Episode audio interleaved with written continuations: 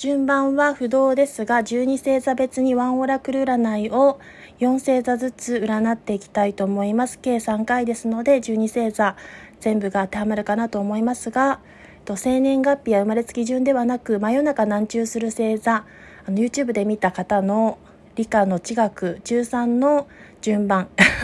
行動12星座の理科でいう暗記の方法に基づく1から12月までの順番でいきたいと思いますのでちょっと不思議な感じがするかもしれませんがちょっと面白みがあっていいかなということでやってみたいと思います。1番目からいきます。えっと上段の左からいきます。双子座です。スターのカードが出ております。問題の突破口解決口が見つかることにより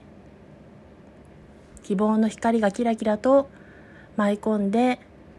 流れ星のように突然訪れてくるでしょうというところが出ておりました。そしてそうやって活躍の場を得ていくことで自分自身が職場での希望や期待の星を担う活躍ができるというところが出ております。2番目が蟹座です。運命の車輪が出ております。チャンスの波を掴んでいける時が満ちてきておりますしそれによって出会いや引き寄せがあることが予期されており絶好調の運気に入っていくでしょう。そして3番目が左下が獅子座です。これから